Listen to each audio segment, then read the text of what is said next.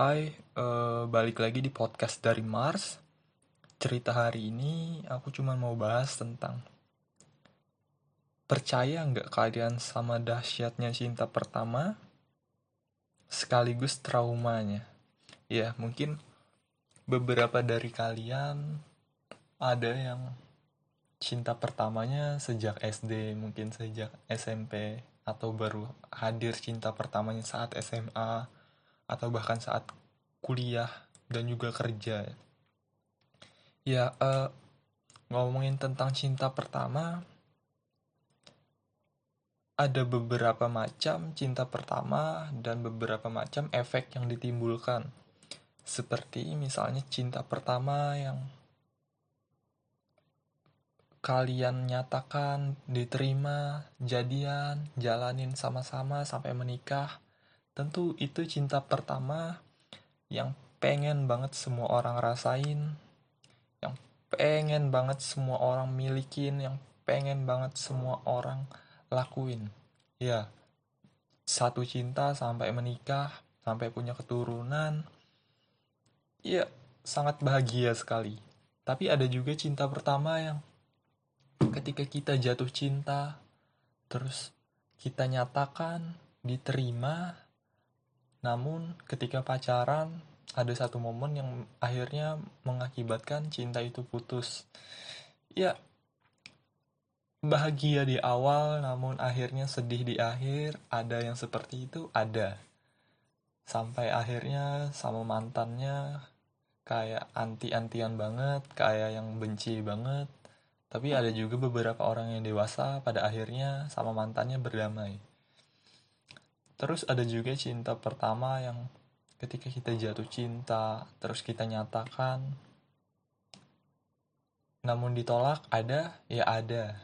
Terus ada juga jatuh cinta yang eh, ketika kita cinta sama uh, seseorang tapi kita takut banget untuk menyatakan sampai akhirnya kita pendam sendiri dan akhirnya dia jadian sama orang lain bahagia sama orang lain kita hanya meratapi nasib ada ya ada nah dua cinta terakhir tersebut uh, adalah cinta yang bisa dibilang sakitnya sakit banget sih ketika kita berada di momen cinta pertama kali, namun kita udah dapet sakitnya di awal. Nah, untuk uh, aku sendiri, ya bisa dikatakan aku masuk kategori dua terakhir. Ya, jadi tentang cinta pertama aku itu SMP. Pada saat SMP itu aku jatuh cinta pertama kali sama cewek uh, pada saat kelas 2 SMP kita kenal karena satu kegiatan yang sama jadi kita rutin latihan terus kita uh, ada satu jalan yang sama ketika kita pulang naik sepeda meskipun nanti akhirnya beda belokan dia belok kanan aku belok kiri ya pokoknya kita intens dekat ketemu baik itu di jam sekolah ataupun di jam sore latihan, di jam pulang sekolah, di jam pulang latihan karena sama jalannya. Uh, terus dari situ kita intens ngobrol uh, SMS-an, SMS-an, ya ngobrol aja kayak kebanyakan orang PDKT pada umumnya dengan pertanyaan-pertanyaan template. Hai, selamat pagi. Kalau pagi, kalau misalnya malam ya selamat malam. Dijawab terus ya. Di chat lagi lagi ngapain? Iya terus kayak udah makan atau belum? Habis itu ya udah ya gitu-gitu doang chat pembukaan untuk PDKT hari-harinya. Ya berjalannya waktu kita sering chat-chatan. Uh, sampai ada satu momen pada saat itu malam hari aku ingat aku beranikan diri untuk menyatakan cinta untuk iya untuk nembak dia dengan harapan iya semua orang berharap ya pasti diterima apalagi ini cinta pertama aku pengen banget milikin kamu aku pengen banget pacaran sama kamu dan segala macamnya uh, namun setelah aku ketik panjang lebar isi SMS-nya dan di akhir aku udah wanti-wanti di akhir SMS setelah kata-kata e, kamu mau nggak jadi pacar aku? Terus tanda tanya ada lagi bawahnya kayak catatan kalau diterima terima kasih tapi kalau nggak diterima aku mohon kita tetap berteman. Akhirnya tanpa pikir panjang lebar dengan rasa antusiasme dengan semangat yang udah menggebu-gebu dengan perasaan yang optimis bisa diterima aku kirim langsung tanpa pertimbangan apa pun pada saat itu karena masih SMP juga kan. Ya yang penting aku udah menyatakan pada saat itu dan aku yakin sih pada saat itu entah kenapa aku yakin aja diterima entah kenapa aku nggak tahu alasannya tapi aku yakin banget kemungkinan 80% diterima itu ada. SMS-nya aku kirim lumayan lama baru dibales tapi di malam hari itu juga lumayan lama itu dalam artian biasanya kita SMS misal chat ngobrol biasa doang jawabannya paling uh, jeda waktu 2 menit atau paling lama 5 menit. Nah ketika aku menyatakan itu uh, sekitar berapa ya? Pokoknya lumayan lama lah 30 menitan atau satu jaman baru dibales.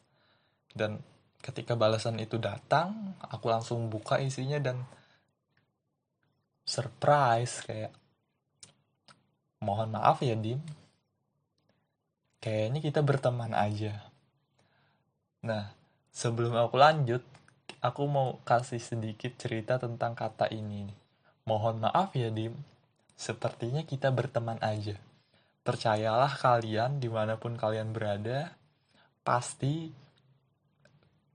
kata sebaiknya kita berteman saja itu adalah awalan dari kalian tidak akan pernah berteman senyaman sebelum kalian menyatakan. Pasti kalian pasti akan jadi renggang jadi kikuk satu sama lain menghindar satu sama lain. Ya tidak akan pernah terjadi yang namanya berteman saja itu. Pasti kalian tidak akan berteman lagi setelah itu. Nah lanjut. Setelah jawaban mohon maaf ya Dim se uh, sepertinya kita berteman saja ya. Oke okay, aku di situ merasa patah hati. Ya jadi kayak jatuh cinta pertama kali dan patah hati pertama kali kecewa pertama kali sakit hati pertama kali langsung di satu momen yang sama di satu cewek yang sama. Dan setelah itu karena tipenya aku ini adalah tipe orang yang kalau baru deket sama orang atau pacaran sama orang itu privasinya dijaga banget. Paling ada satu dua tiga empat lima ya sedikit doang teman-teman yang eh, aku kasih tahu aku sebegitu tertutupnya sama hubungan entah kenapa. Karena aku nggak mau aja diketahuin banyak orang. Ya sampai akhirnya ketika balasan itu datang ya aku jawab oke okay, nggak apa-apa. Terus aku uh, eh, SMS lagi si dianya. Aku bilang bahwa please ini rahasia kita berdua ya. Maksudnya rahasia aku nembak dia dan ditolak ini biar jadi yang tahu aku sama dia doang. Karena ya itu balik lagi aku malu banget kalau sampai ketahuan banyak orang. Apalagi ditolak kayak gitu. Uh, tapi ternyata habis itu dia SMS lagi dia balas SMS aku ya mohon maaf dim. Sebelumnya kenapa aku lama balas chatnya? Karena aku diskusi dulu sama temen aku. Nah jadi kita itu biasanya latihan e, banyak orang tapi yang pulang satu jalur itu berempat dia sama temennya sama temen aku yang satu lagi sama aku jadi berempat.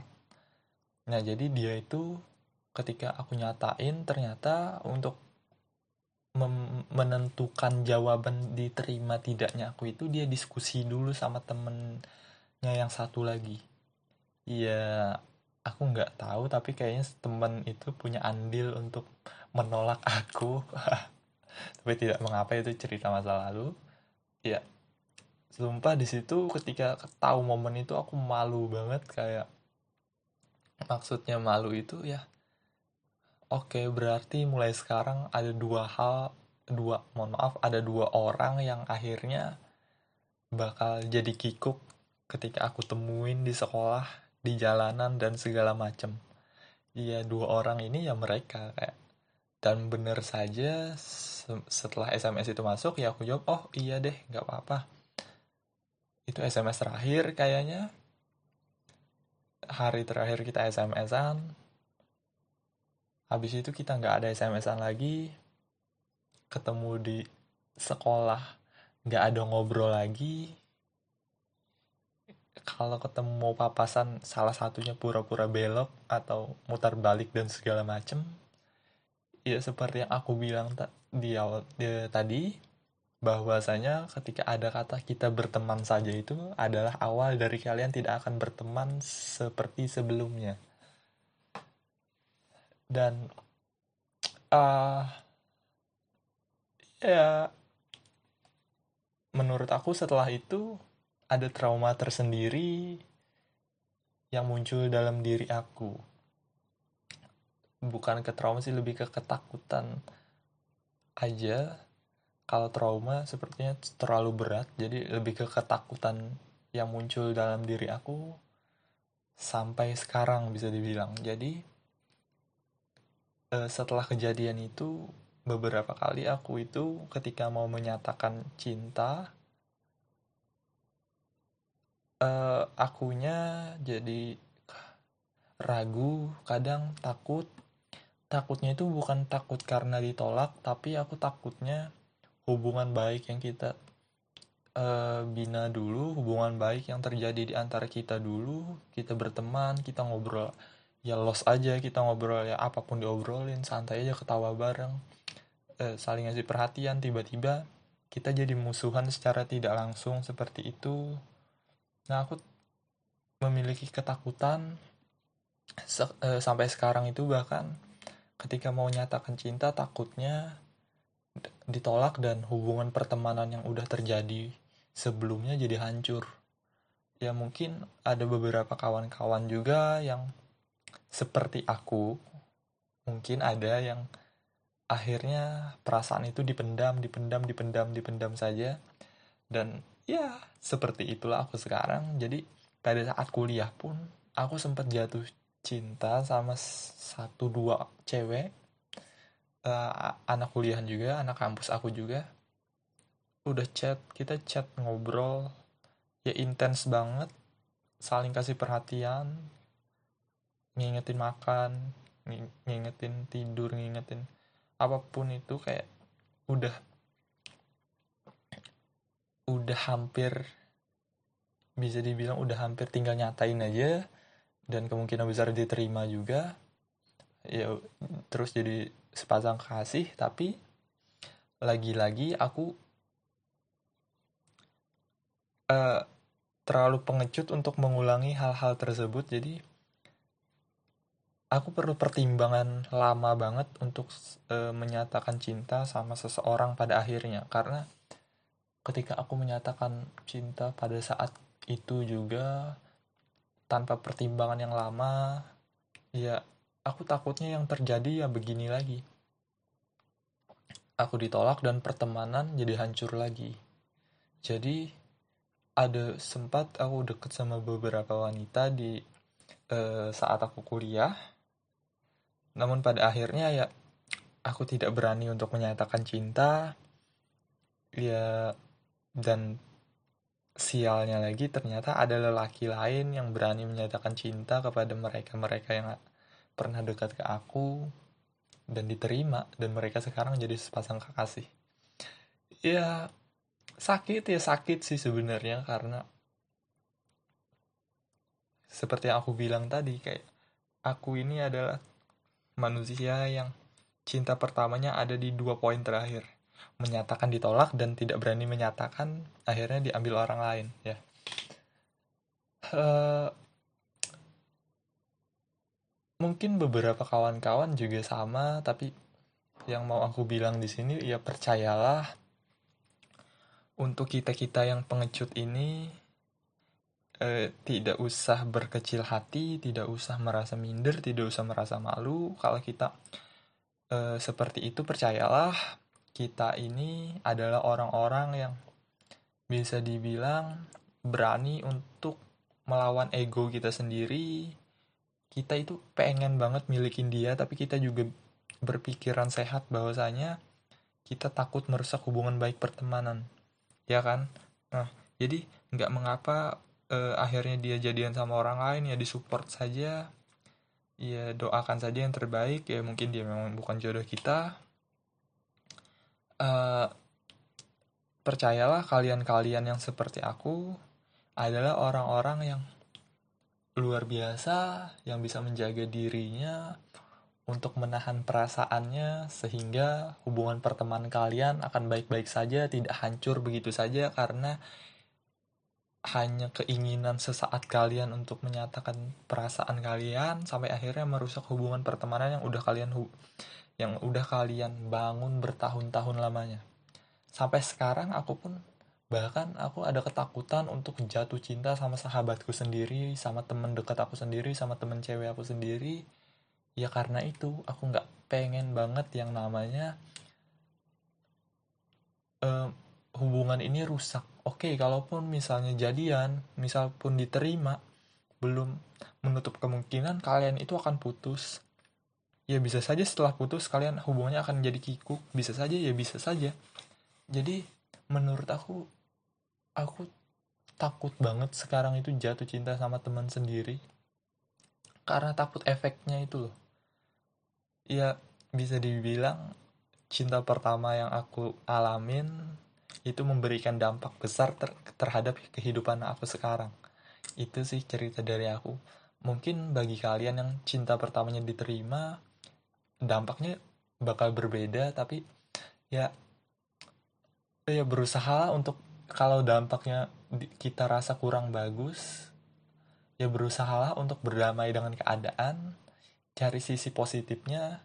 Kalau misalnya dampaknya bagus, misalnya cinta pertama diterima jadian pacaran nikah punya anak ya bersyukurlah kalian yang seperti itu luar biasa kalian tidak menikmati liku lika-liku sakit hati lika-liku ditolak dan segala macamnya ya uh, mungkin itu saja untuk podcast dari Mars hari ini. Aku cuma mau bahas tentang cinta pertama dan efek samping setelahnya. Uh, sekali lagi terima kasih kalian udah dengerin dari detik pertama sampai detik ini. Uh, ya seperti biasa podcast ini bakal random bahasanya apa pun bakal dibahas tapi ya inilah podcast dari Mars dengan seluruh isi kepalanya aku uh, sampai ketemu lagi di episode berikutnya. See ya